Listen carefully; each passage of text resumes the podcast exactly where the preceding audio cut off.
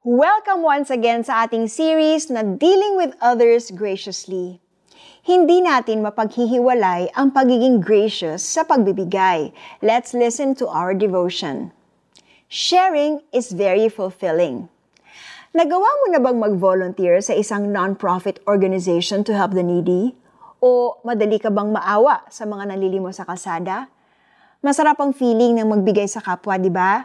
It's fulfilling and at the same time, nakakagaan ng pakiramdam ang makapagbigay ng tulong.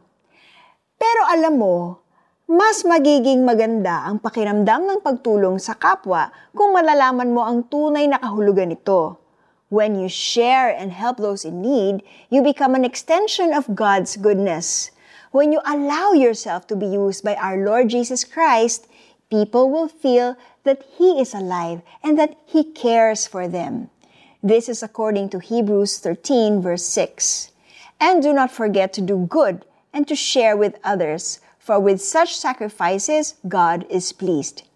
Hindi lang ito pa feel good ha, sharing with others is an act of worship to our Maker. Siguro, magandang reminder din ito that whenever we help, it should not be for the benefit of our egos.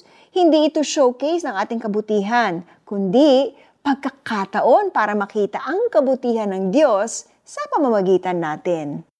Gawin natin ito kahit hindi tayo umaasa ng kapalit sa mga naggawa nating kabutihan.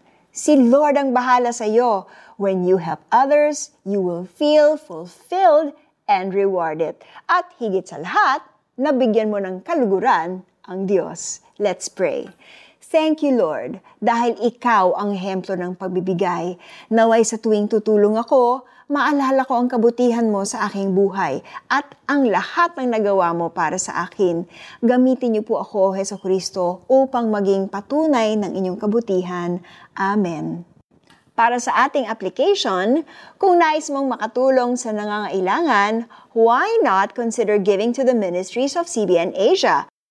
At huwag nating kaligtaan ang paggawa ng mabuti at ang pagtulong sa kapwa, sapagkat yan ang alay na kinalulugdan ng Diyos. Hebrews 13 verse 6.